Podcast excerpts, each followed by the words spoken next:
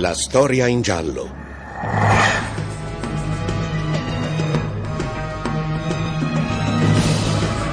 Un programma di Antonella Ferrera.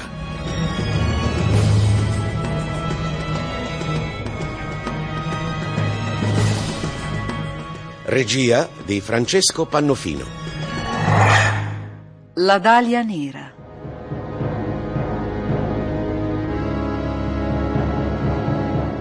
Cosa importa dove si giace quando si è morti? In fondo a uno stagno melmoso o in un mausoleo di marmo alla sommità di una collina. L'acqua putrida e il petrolio sono come il vento e l'aria per noi. Si dorme il grande sonno, senza preoccuparsi di essere morti male o di essere caduti nel letame. Quanto a me, ne condividevo una parte pure io di quel letame, ora. Raymond Chandler, Il grande sonno.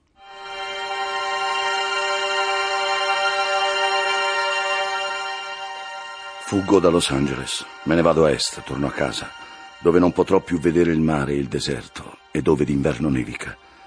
Dicono che sono un sentimentale, la verità è che sto invecchiando e che certe cose le voglio scordare. Da una so di non poter fuggire, il ricordo di Elizabeth Short, la Dalia Nera.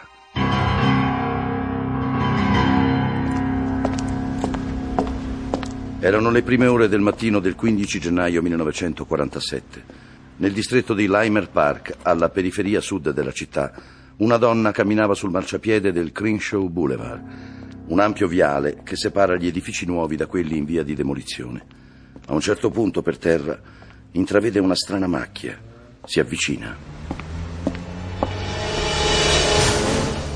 Misericordia! Si copre la bocca per frenare il disgusto e si mette a correre verso il centro abitato in cerca di una cabina telefonica.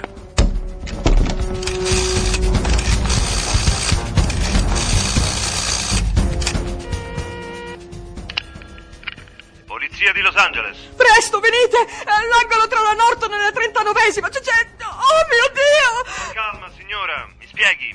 Cosa c'è all'angolo tra la Norton e la trentanovesima? C'è un cadavere! Una specie di... di... Non riuscì neppure a terminare la frase. Riagganciò e scomparve nelle strade ancora deserte.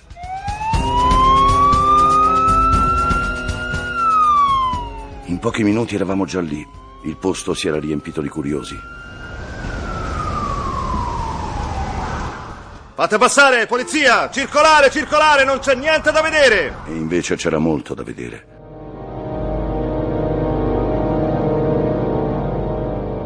In mezzo alle erbacce spiccava il corpo nudo di una donna. Era spezzato in due all'altezza dei fianchi. Sembrava un manichino gettato tra i rifiuti. Isoliamo l'area e cerchiamo di bloccare i fotografi. Non fatevi uscire una sola parola su quello che state vedendo. Non voglio maniaci tra i piedi. D'accordo, Detective Hansen. Ricordo d'aver notato in quello scempio dei segni rossi sulle caviglie della vittima. Segno che era stata legata. Il corpo, o quello che ne rimaneva, era senza vestiti. Mi avvicinai ad un agente della scientifica per un primo parere. Che idea ti sei fatto? È stata senz'altro torturata e sventrata. Guarda lì.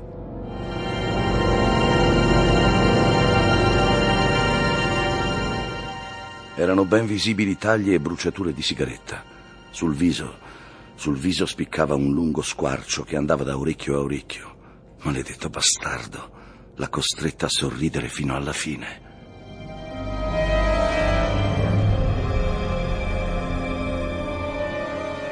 Il corpo, pietosamente ricomposto, viene portato all'obitorio per l'autopsia e dopo qualche ora il medico ci dà un primo sommario referto.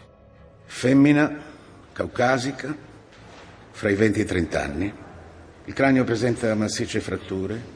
I tratti del viso sono deformati da ecchimosi ed ematomi.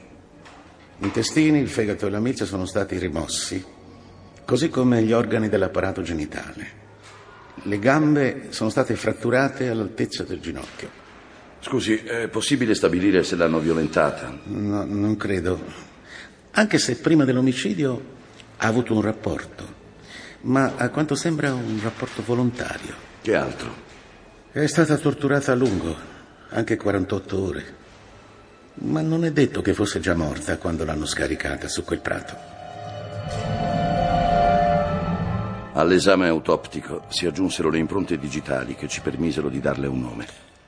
Ispettore, la vittima si chiamava Elizabeth Ann Short, nata il ventinove luglio del millenovecentoventiquattro.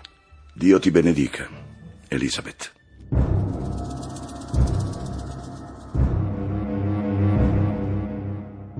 Elizabeth era una ragazza con poche certezze ed un unico grande sogno. Voglio diventare una diva di Hollywood. E un giorno ce la farò.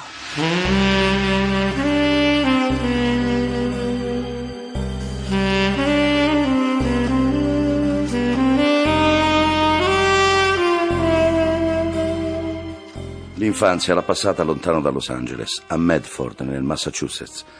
Ha solo cinque anni quando una sera si presenta a casa un uomo in divisa azzurra che chiede di sua madre. Agente, è per mio marito. L'avete trovato? Abbiamo trovato la sua auto.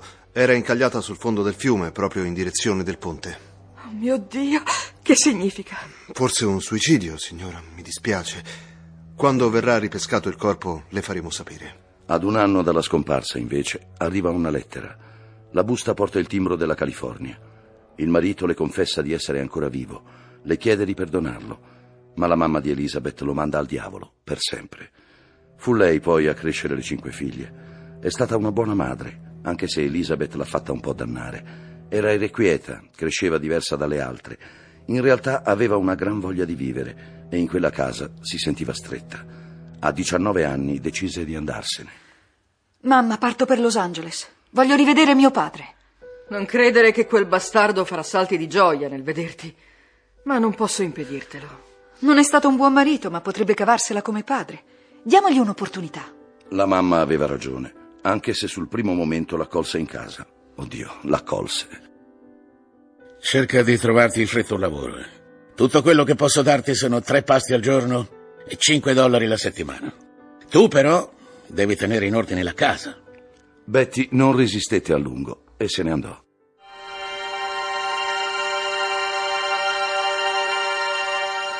Le indagini mi portarono in un lungo percorso a ritroso nella vita di Elizabeth Short. Riuscii a parlare con diverse persone che l'avevano incontrata, conosciuta.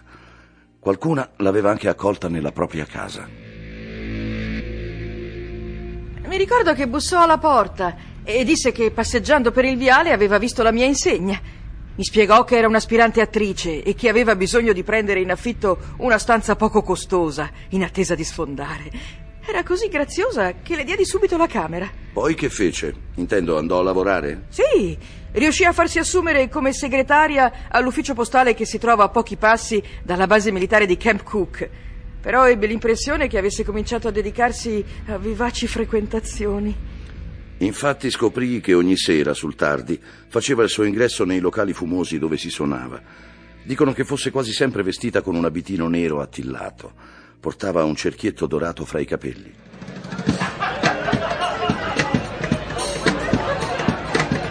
Ehi, bellezza, che ci fai tutta sola? Ti posso offrire un bicchierino?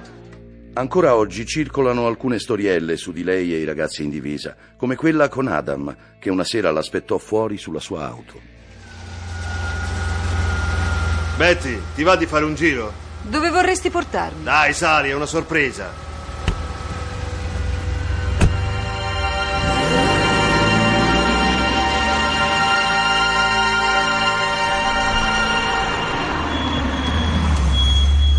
Ehi, che ci facciamo qui? Ma perché mi hai presa? La convinse a salire nel motel, almeno così si dice. Quel tipo, Adam, appena entrato in camera, le zompò addosso. Ma perché è spento? Odio il buio, lasciami! Zitta, fai la brava! No, ho paura!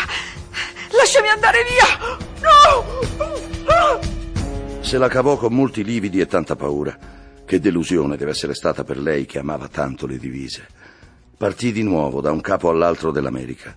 Per mantenersi faceva quasi sempre la cameriera, perché le piaceva il contatto con la gente. La sera però si teneva libera.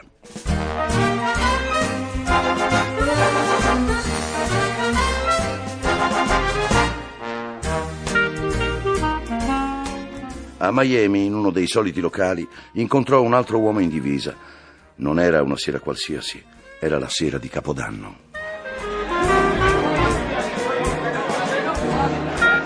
Posso presentarmi? Maggiore pilota Matt Gordon. Piacere, Betty. Cosa ci fa qui con noi, Maggiore? Non dovrebbe essere dall'altra parte dell'oceano a combattere sul suo aeroplano? Partirò all'inizio della prossima primavera, ma adesso sono qui e vorrei pensare ad altro. Le va di ballare? Certo che mi va.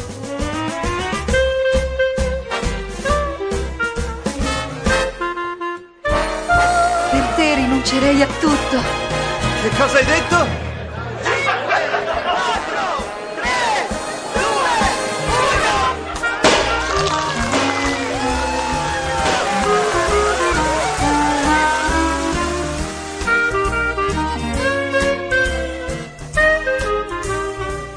Si baciano quella notte, a mezzanotte, e quel nuovo anno le sarà sembrato il vero inizio della sua vita.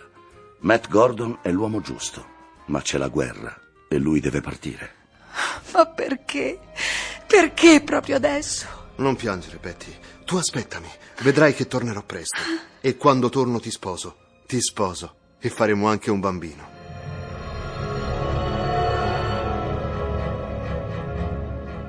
Non sarebbe mai accaduta né l'una né l'altra cosa. Betty lo seppe attraverso un telegramma. Il maggiore Matt Gordon è stato abbattuto con il suo aereo mentre faceva rotta verso l'India. Il corpo risulta disperso. Chissà che cosa successe in quel momento dentro la sua testa. Betty si perse, si perse di nuovo dietro ai suoi sogni e forse si disse che mai più sarebbe tornata indietro. Cominciò a frequentare ambienti loschi che le lasciavano credere di essere ad un passo dal successo. Bastava volerlo. Entrò nel giro di Benjamin Siegel, detto Bugsy, che gestiva donne, stupefacenti e le compagnie di lusso per le star. È un'attricetta della corte di Bugsy che una notte le fa conoscere Orson Welles, il regista.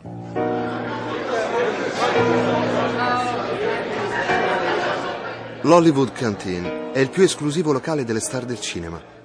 Tra il fumo e la luce fioca si possono distinguere appena le sagome delle ragazze sedute con le mani sui braccioli e le ginocchia strette. I loro risolini hanno un che di metallico. Betty forse si adegua all'ambiente. Il grande regista è lì davanti a lei. Così ti piace il cinema? Cosa hai visto di recente? Il grande sonno. Ah, non ho capito chi era l'assassino. Sto aspettando che esca La vita è meravigliosa. Ma cosa c'è da ridere? Eh, ho sentito che in quel film un uomo viene salvato dal suo angelo custode. Non mi dispiace, non è il mio genere. Ma questo è Los Angeles. Los Angeles, non farti ingannare dal nome. Non è certo la città degli angeli. O forse tu ci credi? Angeli o no, io diventerò famosa. Lo sento. E cosa sei disposta a fare per diventarlo? In che senso? Ti racconto una storia. Nell'antica Grecia c'era un tipo di nome Erostrato che era ossessionato dal voler diventare famoso. E allora andò al tempio di Artemide, una delle sette meraviglie del mondo, e gli diede fuoco. Distrusse il tempio e ci rimase secco, ma divenne famoso. Tanto che ancora oggi lo ricordano. Ma io non voglio distruggere niente. E allora te lo chiedo di nuovo. Cosa sei disposta a fare?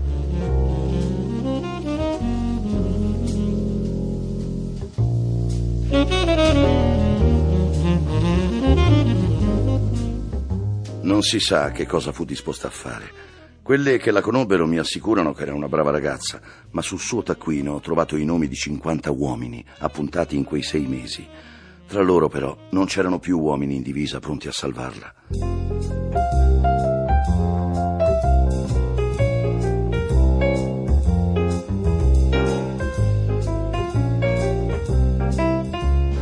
Per un periodo Betty alloggia nel residence per soubrette di Mark Hansen, il manager del nightclub Florentine Gardens.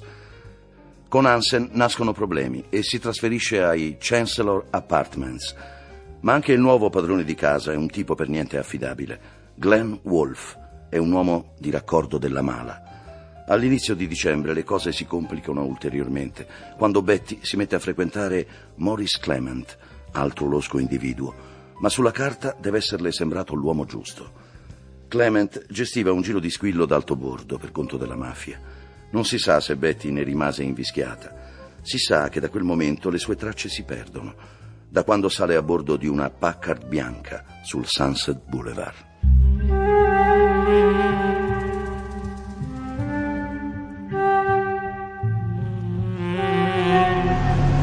Dai, sali! Ti do un passaggio! Ehi, Rosso, che cosa cerchi qui? Torna a casa da tua moglie. Su, che stai a fare alla fermata dell'autobus a quest'ora? Vado a Los Angeles. Devo essere lì per le sette di domani sera. Ti accompagno io!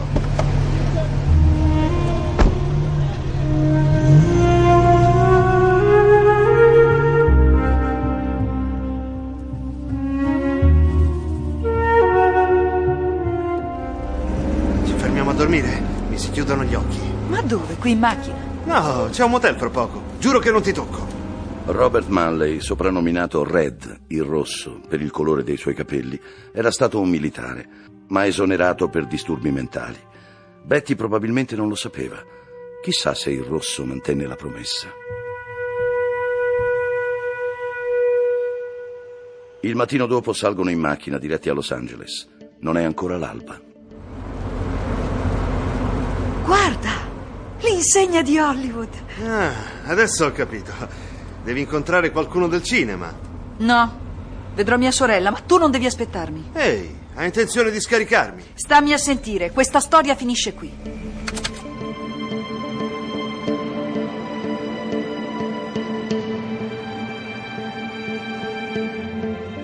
Alle diciotto del dieci gennaio millenovecentoquarantasette, la Packard bianca di Robert Manley è davanti all'hotel Baltimore di Los Angeles, un simbolo del lusso. Mille stanze, la grande hall dal soffitto gotico dipinto a mano, i lampadari di cristallo, i pavimenti di marmo.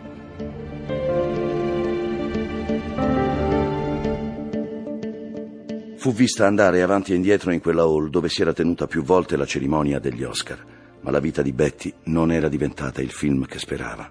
Alle dieci uscì nel buio della notte.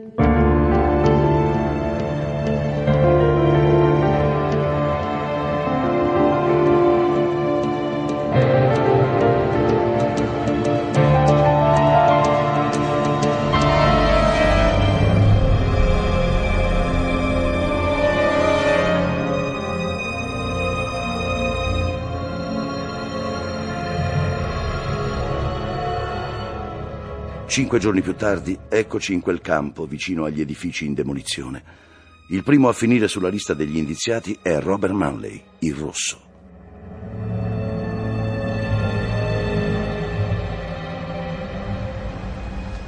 Ti conviene parlare. Stai qui, bastardo, finché non sputi fuori la verità. Glielo giuro, Detective Hansen, che io non c'entro niente. Betty mi ha chiesto cinque dollari e poi è scesa e si è voltata per salutarmi ancora una volta. Dallo specchietto l'ho vista mentre si allontanava. Non è entrata subito nell'albergo. Si è fermata in una cabina telefonica, ha fatto una telefonata. Quando ha riagganciato ed è uscita dalla cabina, ha cominciato a piovere a dirotto. E tu cosa hai fatto quella sera, dopo averla scaricata al Baltimore? Sono tornato indietro, a casa, da mia moglie. Lo giuro. Mia moglie, tra l'altro, non, non sa niente di Betty. Stammi a sentire. Tu hai ucciso una donna, l'hai squartata e ti preoccupi che tua moglie non sappia che corri dietro alle altre donne. Ma il problema non c'è, e lo sai perché? Perché dietro alle sbarre non corri il pericolo di litigare con tua moglie.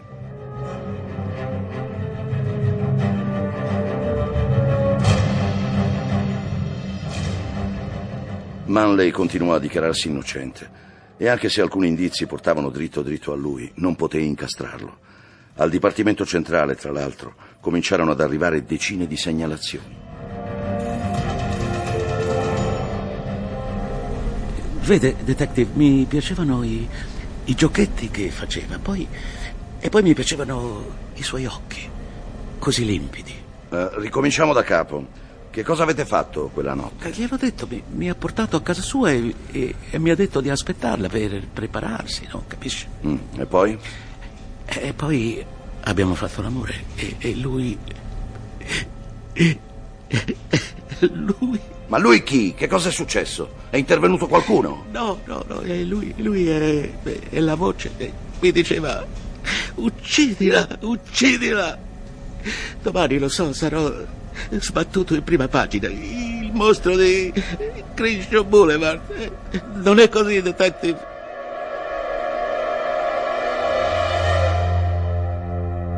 Mi lasciai cadere sulla poltrona. Con quella confessione eravamo a diciotto in meno di due settimane. Il giorno dopo venne recapitato un pacco all'ufficio investigativo. Quasi nascosto tra le pieghe della carta c'era un messaggio scritto con i classici ritagli di giornale. Ecco ciò che resta di Elizabeth. Dentro c'era una piccola agenda con le pagine che sembravano imbevute di benzina. Poi c'era una tessera sanitaria e alcune fotografie. Su tutte, Elizabeth era ripresa sorridente al fianco di uomini in divisa, ma fu impossibile identificarli, perché i loro volti erano stati cancellati.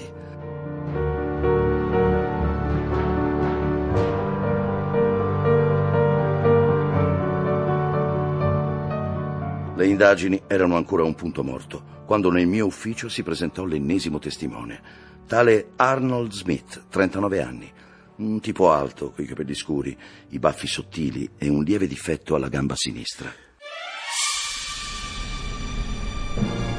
Detective Hansen, io conosco l'uomo che ha ucciso Elizabeth Short. Si chiama Al Morrison. Vai avanti. L'ultima volta che l'ho visto, ma avevo appena sentito la notizia del ritrovamento del cadavere. Voglio sapere di quella sera. Sono stato io ad accompagnarla all'Havana Hotel, sulla trentunesima. Aveva un appuntamento con Morrison. All'Havana Hotel? Sì, sono salito in camera con lei. Lì c'era Morrison che l'aspettava. Sono rimasto con loro fino a tardi. Abbiamo bevuto, fumato. Poi me ne sono andato. Anche Betty aveva l'aria di chi non vede l'ora di andarsene. E tu perché li hai lasciati soli, se hai notato qualcosa di strano? Questi erano gli accordi. E poi non potevo immaginare cosa le avrebbe fatto Morrison. Se non mi crede, prenda questo. L'ha scritto Al dopo averla ammazzata. Martedì mattina. Al suo risveglio ho capito che non avrebbe retto più di tanto e in ogni caso, indugiando su quella collina, avrei corso dei rischi. Era ancora in uno stato di incoscienza, forse di collasso. Le ho fatto vedere la mazza da baseball con cui mi divertivo la domenica sera e l'ho stuzzicata un po' con quella. Avrei voluto che fosse piena di chiodi, come la mazza ferrata o la cintura di castità, così non l'avrebbe mai potuta dimenticare. E questo dove diavolo l'hai preso? Da un suo quadernetto, lo ha dimenticato prima di sparire. E lui dove credi che sia? Gliel'ho detto, è sparito. Bene. Allora finché non avremo trovato Morrison, andrai tu a riscaldare una cella a San Quintino.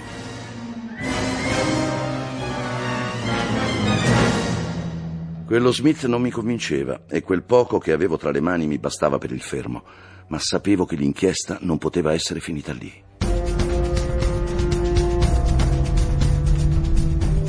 A tutte le auto, tutte le auto vicino al trentaquattresima. Suicidio con arma da fuoco, recarsi sul posto. La vittima è un certo Al Morrison. Andiamo.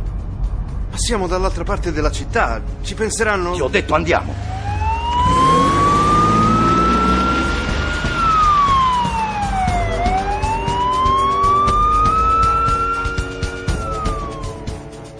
Era una tipica stanza da scapolo, letto, lavandino e un bagno minuscolo. Ma fece appena in tempo a notare quei dettagli, perché fui immediatamente colpito dalle pareti.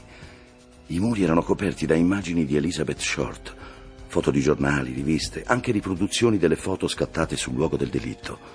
Alcune erano state ingrandite per evidenziare i dettagli più macabri. Il corpo di Al Morrison era sul pavimento, tra il letto e una vecchia poltrona ribaltata. In mano stringeva una calibro dodici a canna doppia, sporca di sangue. Sarà meglio convincerci tutti che l'assassino ha appena firmato la sua confessione, pensai.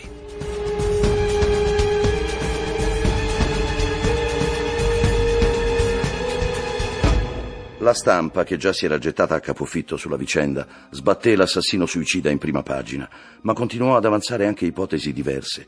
C'erano troppi potenziali colpevoli, questo anch'io lo sapevo, e poi la notizia della ragazza squartata continuava a far vendere copie. Il Los Angeles Examiner e l'Herald Express ne fecero un successo editoriale. In quel periodo mi capitava spesso di mangiare un boccone assieme a un amico, cronista di nera. Charlie, posso dirti una cosa? Lo so che tu non c'entri, che non dipende da te, che tu continui a ricamarci sopra perché è quello che ti chiedono, ma davvero non se ne può più. Ormai sempre questa storia in prima pagina. Un tempo lì ci mettevate gli eroi di guerra. E eh, guarda che questa è una grande storia. Anzi, noi l'abbiamo fatta diventare una grande storia. Ti rendi conto? Quando mai si trova un cadavere mutilato in quel modo? Poi, se ci abbiamo ricamato un po' sopra, perché la vittima, con tutto il rispetto, si prestava. prostituta, cacciatrice di uomini. Dicono anche che fosse lesbica. Mi fate schifo. Mi fai schifo. Va bene, va bene, non c'è bisogno di scaldarsi tanto. Era mica tua sorella. Però, d'accordo, ok, ho esagerato. Abbiamo esagerato. Dovreste fare giustizia a quella ragazza. E, e non la stiamo facendo. Voleva diventare famosa. Adesso lo è. Gli abbiamo pure coniato un nome d'arte. Black Dahlia. La Dahlia nera, no? Ti piace?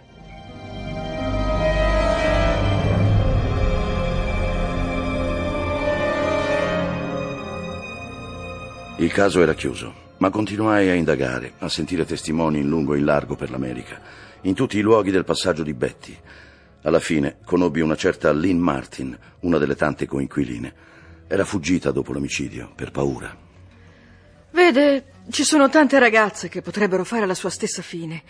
Noi ci conosciamo nei bar e si inizia a dividere la casa come vecchie amiche. Spesso ancora più importante della spesa è essere truccate bene, perché se hai un bell'aspetto, se fai colpo, puoi trovare un uomo che ti offre una bella bistecca e qualche opportunità. Ma anche se condividi questa vita e tutti questi pensieri con altre, sei sempre sola. Molte volte noi ragazze ci confidiamo di voler tornare a casa, di aver voglia di sposarci. Poi però non torni indietro, perché questa vita è una droga. Sai che stai facendo la cosa sbagliata, ma non ne puoi fare a meno.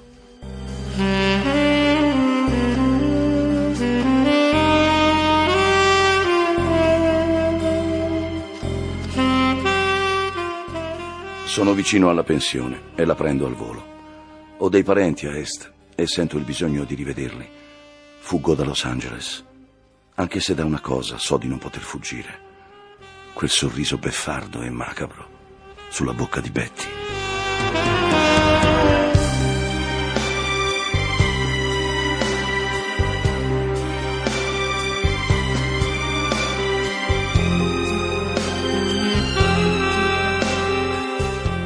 Buon pomeriggio da Antonella Ferrera a tutti voi che siete in ascolto della Storia in Giallo e al nostro ospite che oggi è Diego Giuliani, giornalista e scrittore e autore assieme a Sabrina Ramacci del libro Hollywood Criminale edito da Newton Compton. Buon pomeriggio. Buon pomeriggio a voi. Quello della Dahlia Nera è uno dei tanti omicidi della storia del cinema di Hollywood, anche se Elizabeth Short a fare l'attrice in realtà non c'è neppure arrivata, si è fermata al sogno.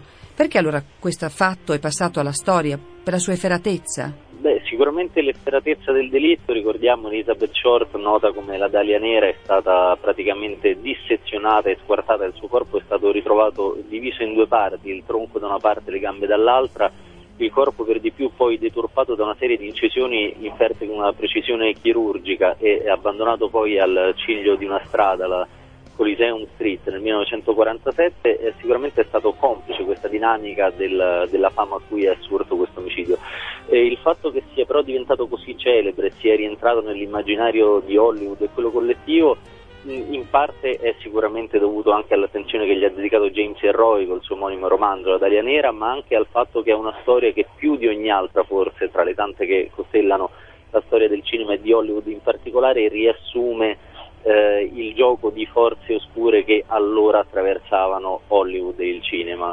Uh, un, uh, un coacervo di di soggetti e di grossi soggetti capaci di, di, di stritolare veramente chiunque come la Dahlia Nera si affacciasse senza l'adeguata preparazione al cinema, e che rispondono al nome non soltanto uh, della mafia che in quegli anni stava colonizzando Hollywood, ma anche al crescente peso che eh, più di qualsiasi altro momento nella storia le major stavano allora assumendo, insieme all'esplosiva miscela derivante anche da una fortissima corruzione da parte della polizia.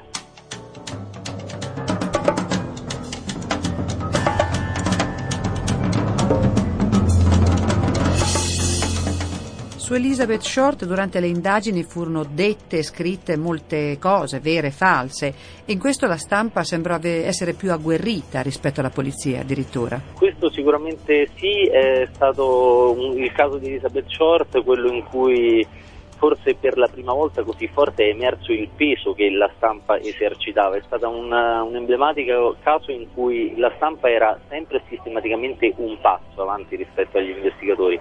Quando parliamo di stampa parliamo soprattutto della stampa di William Randolph Hearst, che conosciamo per eh, l'omaggio causio che gli ha riservato Orson Welles.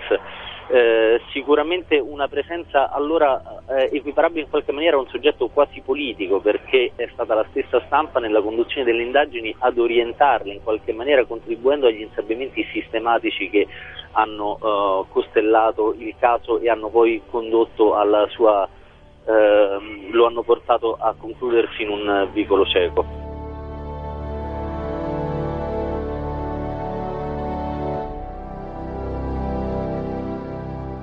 È vero che fu sempre la stampa ad inventarle quel soprannome, la Dalia Nera? Il soprannome la Dalia Nera eh, le fu affibbiato proprio eh, nel, nel, nei giorni in cui Elizabeth Short ancora non aveva un nome, in cui attribuita, eh, in cui veniva identificata soltanto con eh, il cartellino James Doe Number One, e quindi eh, ci, dovendola nominare il battage mediatico che si era scatenato sul suo caso, si era andando a ravanare nel suo passato, era riuscito a recuperare questo soprannome che le era stato affibbiato a causa dei capelli corvini e di una dalia che usava mettere nella capigliatura per adornarsi.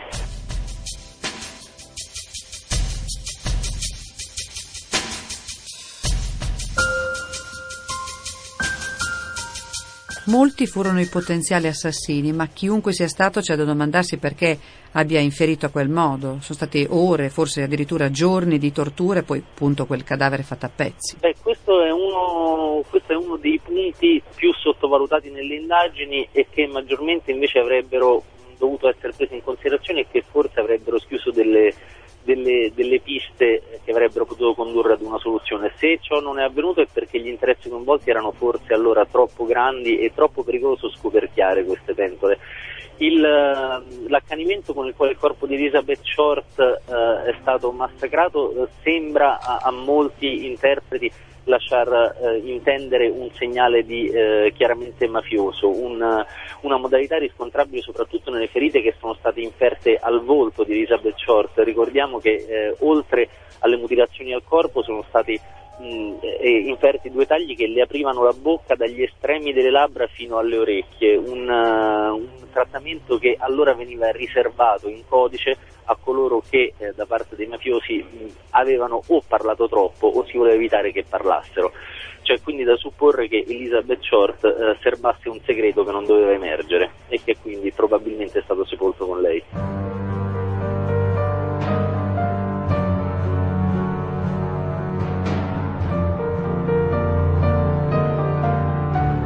Ci fu peraltro chi provò a diventare famoso accusandosi dell'omicidio, addirittura donne che accusarono dell'omicidio uomini che le avevano promesso in un qualche modo di renderle famose. E questa è stata una delle tante derive, uno dei tanti rivoli in cui si è persa l'indagine di Elizabeth Short e che hanno confuso le acque, rendendo più difficile eh, giungere alla scoperta della verità. Eh, proprio consapevoli di questo rischio, le autorità pare che allora avessero addirittura escogitato uno stratagemma per eh, smascherare i mitomani e addirittura avessero celato un particolare alla stampa per identificare chi si fosse eventualmente millantato come responsabile senza poterlo poi essere. Un particolare che probabilmente, stando a, a quanto emerso da più recenti indagini, possibili soltanto grazie alla desecretazione di alcuni file presenti negli archivi della C I A e dell'F B I, potrebbe probabilmente essere eh, consistito nel fatto che Elizabeth Short al momento della morte pare fosse incinta.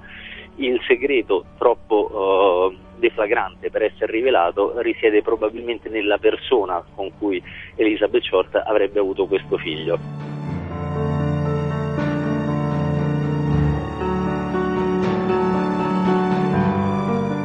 Ecco, sembra che il vero omicida avesse poi comunicato in un qualche modo con la polizia. Tra le tante lettere di mitomani non arrivarono anche alcune considerate attendibili? C'è stata una fase delle indagini nella quale alla polizia arrivarono una serie di lettere contenenti dei reperti eh, appartenenti alla stessa Elizabeth Short. Per un momento si è sembrato quindi di essere vicini alla cattura o quantomeno all'identificazione del responsabile, che questi stesse inviando dei segnali in codice alla polizia. Tutto ciò si è però poi risolto in un nulla di fatto e le più eh, recenti teorie hanno invece imboccato tutt'altra direzione.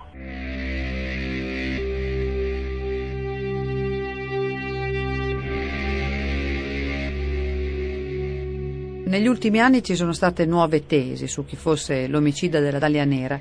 Qualcuno suggerì persino che il colpevole fosse Orson Welles. Questa è un'altra delle inevitabili derive eh, che, questo, che questo caso ha preso eh, successivamente alle innumerosissime insabbiamenti di cui è stato vittima nel corso nel corso degli anni. La tesi più attendibile che eh, noi in qualche maniera ci sentiamo di sostenere è che eh, invece sia, sia altrove da ricercarsi ovviamente il responsabile e che tutto sia effettivamente riconducibile a questo, eh, alla gravidanza di Elizabeth Short, un particolare che eh, per di più allora tralasciato la mette in collegamento con la morte di altre soubrette avvenute nello stesso periodo ad Hollywood.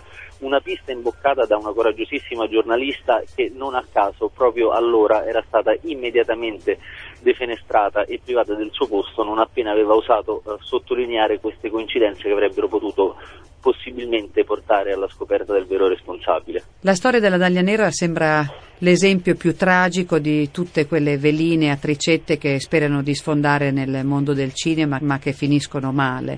Ecco, anche a Hollywood eh, la Hollywood dell'epoca d'oro, e forse mh, proprio soprattutto la Hollywood dell'epoca d'oro nutriva questo triste sottobosco? Assolutamente, allora più che mai Hollywood era un mondo pericolosissimo e oscuro, ma proprio per eh, la sua l'improvvisa espansione che stava subendo e gli interessi che di conseguenza aveva iniziato a destare soprattutto nei confronti della malavita, un coacervo, come accennavamo all'inizio, di interessi sia da parte della mafia, che proprio allora si stava radicando ad Hollywood, sia di una polizia che proprio con la mafia andava stringendo patti per gestire eh, gli affari della città, così come delle grandi major che di tutto ciò, su tutto ciò andavano a lucrare. Emblematico il caso di una giovanissima soubrette appena sedicenne che nel corso delle indagini viene per un momento considerata responsabile del, del fatto ed additata pubblicamente come assassina. Già basta, già al primo sguardo gli investigatori si rendono conto che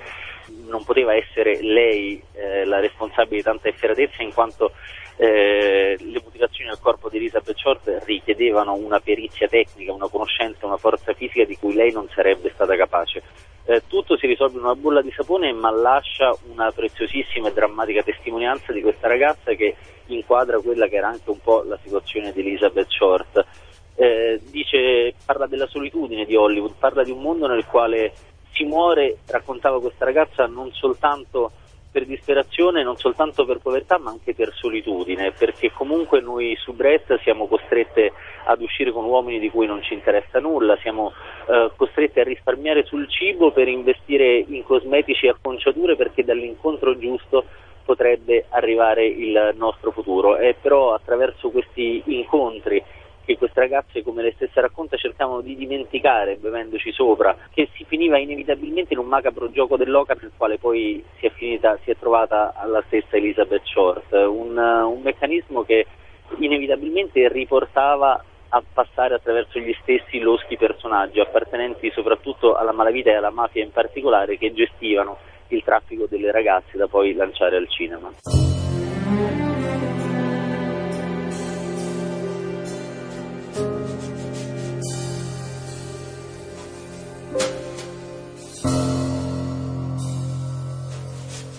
Per un breve istante la storia della Dahlia Nera si interseca anche con quella di Marilyn Monroe. Come? Un tristissimo incontro avvenuto all'interno di uno dei tanti pub e locali nei quali la Dahlia Nera si era trovata a servire. Eh, Marilyn Monroe era allora appena all'inizio della sua carriera, ma già cominciava ad essere un punto di riferimento per la giovane Elizabeth, che a lei si era rivolta chiedendo dei consigli. Il ricordo che ne conserva Marilyn e che affida al suo compagno di allora è quello di una ragazza che, sì, curiosa, cercava da lei una guida, ma d'altro canto sembrava in qualche maniera già scoraggiata, già piegata dallo scoramento e dall'abbattimento della consapevolezza forse che eh, sfondare in quel mondo senza passare per le forche caudine della malavita era praticamente impossibile.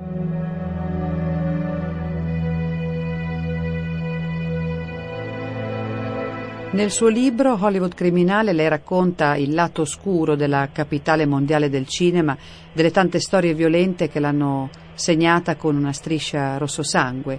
Quella della Dahlia Nera è una di queste storie. Le altre? nel nostro libro abbiamo deciso di raccogliere undici fra i tanti casi che costellano la storia di Hollywood.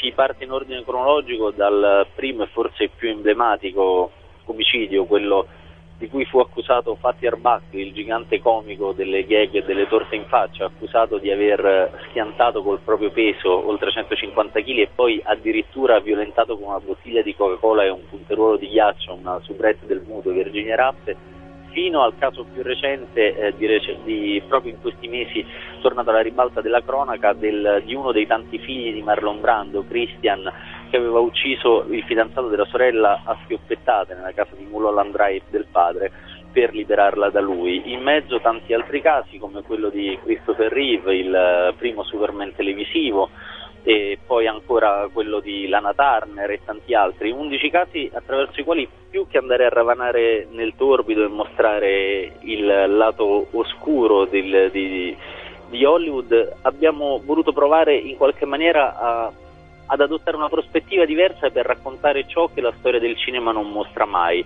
quanto ovvero sia accadeva nel privato di attori che il mondo è stato sempre abituato a vedere come star, ma che in fondo erano, Eh, come noi esseri umani, parte di un ingranaggio, di un meccanismo che soprattutto in quegli anni stava rivelando tutta la sua forza distruttiva nei confronti di chiunque vi si trovasse al cospetto.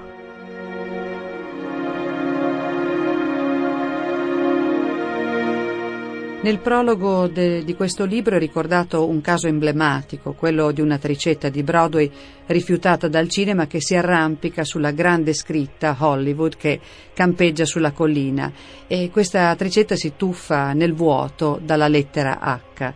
Ecco, c'è chi vide nel suo disperato gesto una ribellione al sistema. Questa è un'interpretazione sicuramente suggestiva e che allora è stata data soprattutto per il forte valore simbolico di questo gesto, per il fatto che questa ragazza Peggy Ann Whistle si fosse tuffata proprio dalla scritta di Hollywood. Era proprio il millenovecentotrentadue ed Hollywood già allora aveva perso la sua innocenza. Molti dei casi che raccontiamo infatti nel libro risalgono agli anni precedenti, abbiamo citato quello di Fatty Arbuckle, ma insieme a lui molti altri sono stati gli eventi accaduti prima di quella data. Già nel millenovecentotrentadue Hollywood ormai aveva perso la sua fama di fabbrica dei sogni.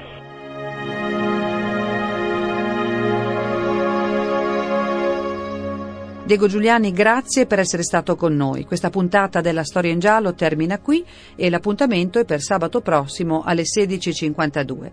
Vi ricordiamo inoltre che domani dalle quattordici alle quindici su questa stessa rete andrà in onda Rosso Scarlatto con la puntata dal titolo Vangelo Lupara. Nel salutarvi vi ricordo che hanno collaborato Diana Vinci, curatrice del programma, Manuel De Lucia per la regia del dibattito, Carlo Dell'Onte per le ricerche letterarie, Alessandro Molinari per le musiche originali e Fiore Liborio per la realizzazione tecnica. La regia è come sempre di Francesco Pannofino. Grazie a tutti voi per l'ascolto e felice sera.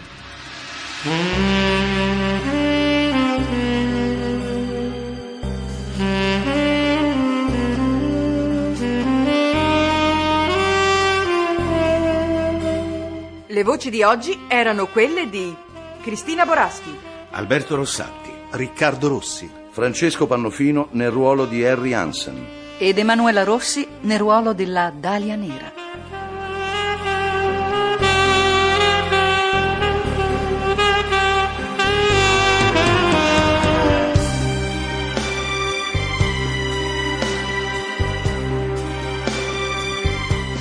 Per riascoltare le puntate precedenti e per scriverci, visitate il nostro sito www punto radio punto rai punto it slash radio tre slash la storia in giallo. Vi ricordiamo che potete scaricare questa puntata tramite il servizio di podcasting. A seguito delle vostre numerose richieste, da ogni mercoledì è possibile scaricare una delle puntate precedenti. Il nostro indirizzo di posta elettronica è la storia in giallo chiocciola rai punto it.